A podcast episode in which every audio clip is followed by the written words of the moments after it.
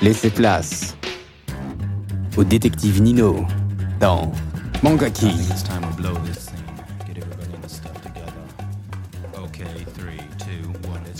Des analyses critiques de manga et animés. L'expert de la culture nippone.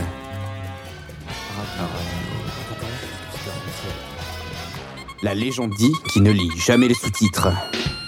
Mais il comprend tout et voit tout. Ohio les fans d'animé, c'est Gwen et je vais vous présenter aujourd'hui un animé très bien imaginé et peu connu, Made in Abyss.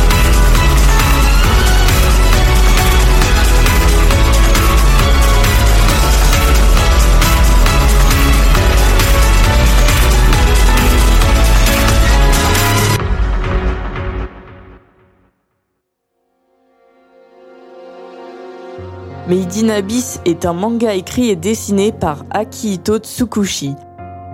Publié en ligne depuis octobre 2012 dans le webcomic Gamma de l'éditeur Takeshobo et 8 Ankobon sont sortis en juillet 2017. La version française est publiée par Ototo à partir de mai 2018. Une adaptation en animé par le studio Kinema Citrus est diffusée du 7 juillet 2017 au 29 septembre 2017 retraçant les chapitres 1 à 26, tome 1 à 3. Une seconde saison a été annoncée en mai 2021, celle-ci est prévue pour 2022. L'histoire se concentre autour d'une orpheline nommée Rico, vivant dans la ville de Horse, située dans la mer de Beoruska. La cité entoure un étrange et immense gouffre, communément appelé l'Abysse. L'abysse recèle des artefacts et des vestiges d'une ancienne civilisation disparue, et est de fait un lieu prisé par les caverniers pour l'excavation de ces objets pouvant être vendus à l'étranger.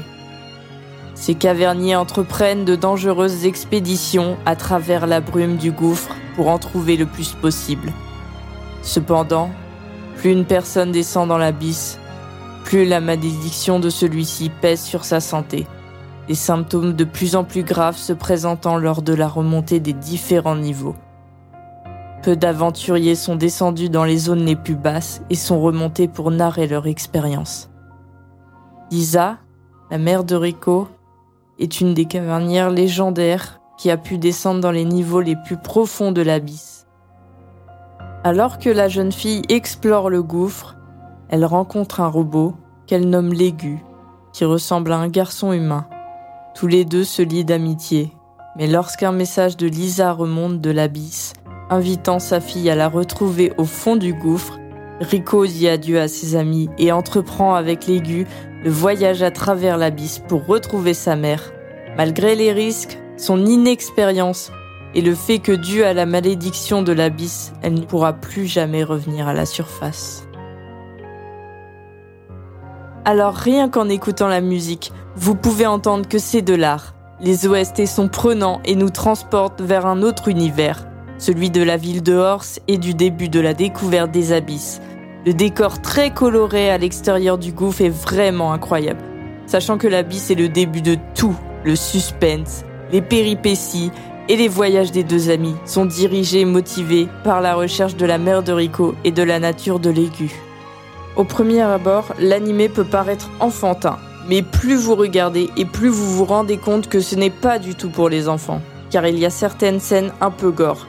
Mais c'est pour cela que cette série est magnifique, car en plus des scènes gore, il y a des moments de colère, de tristesse, de joie qui vous font frissonner, surtout en VO.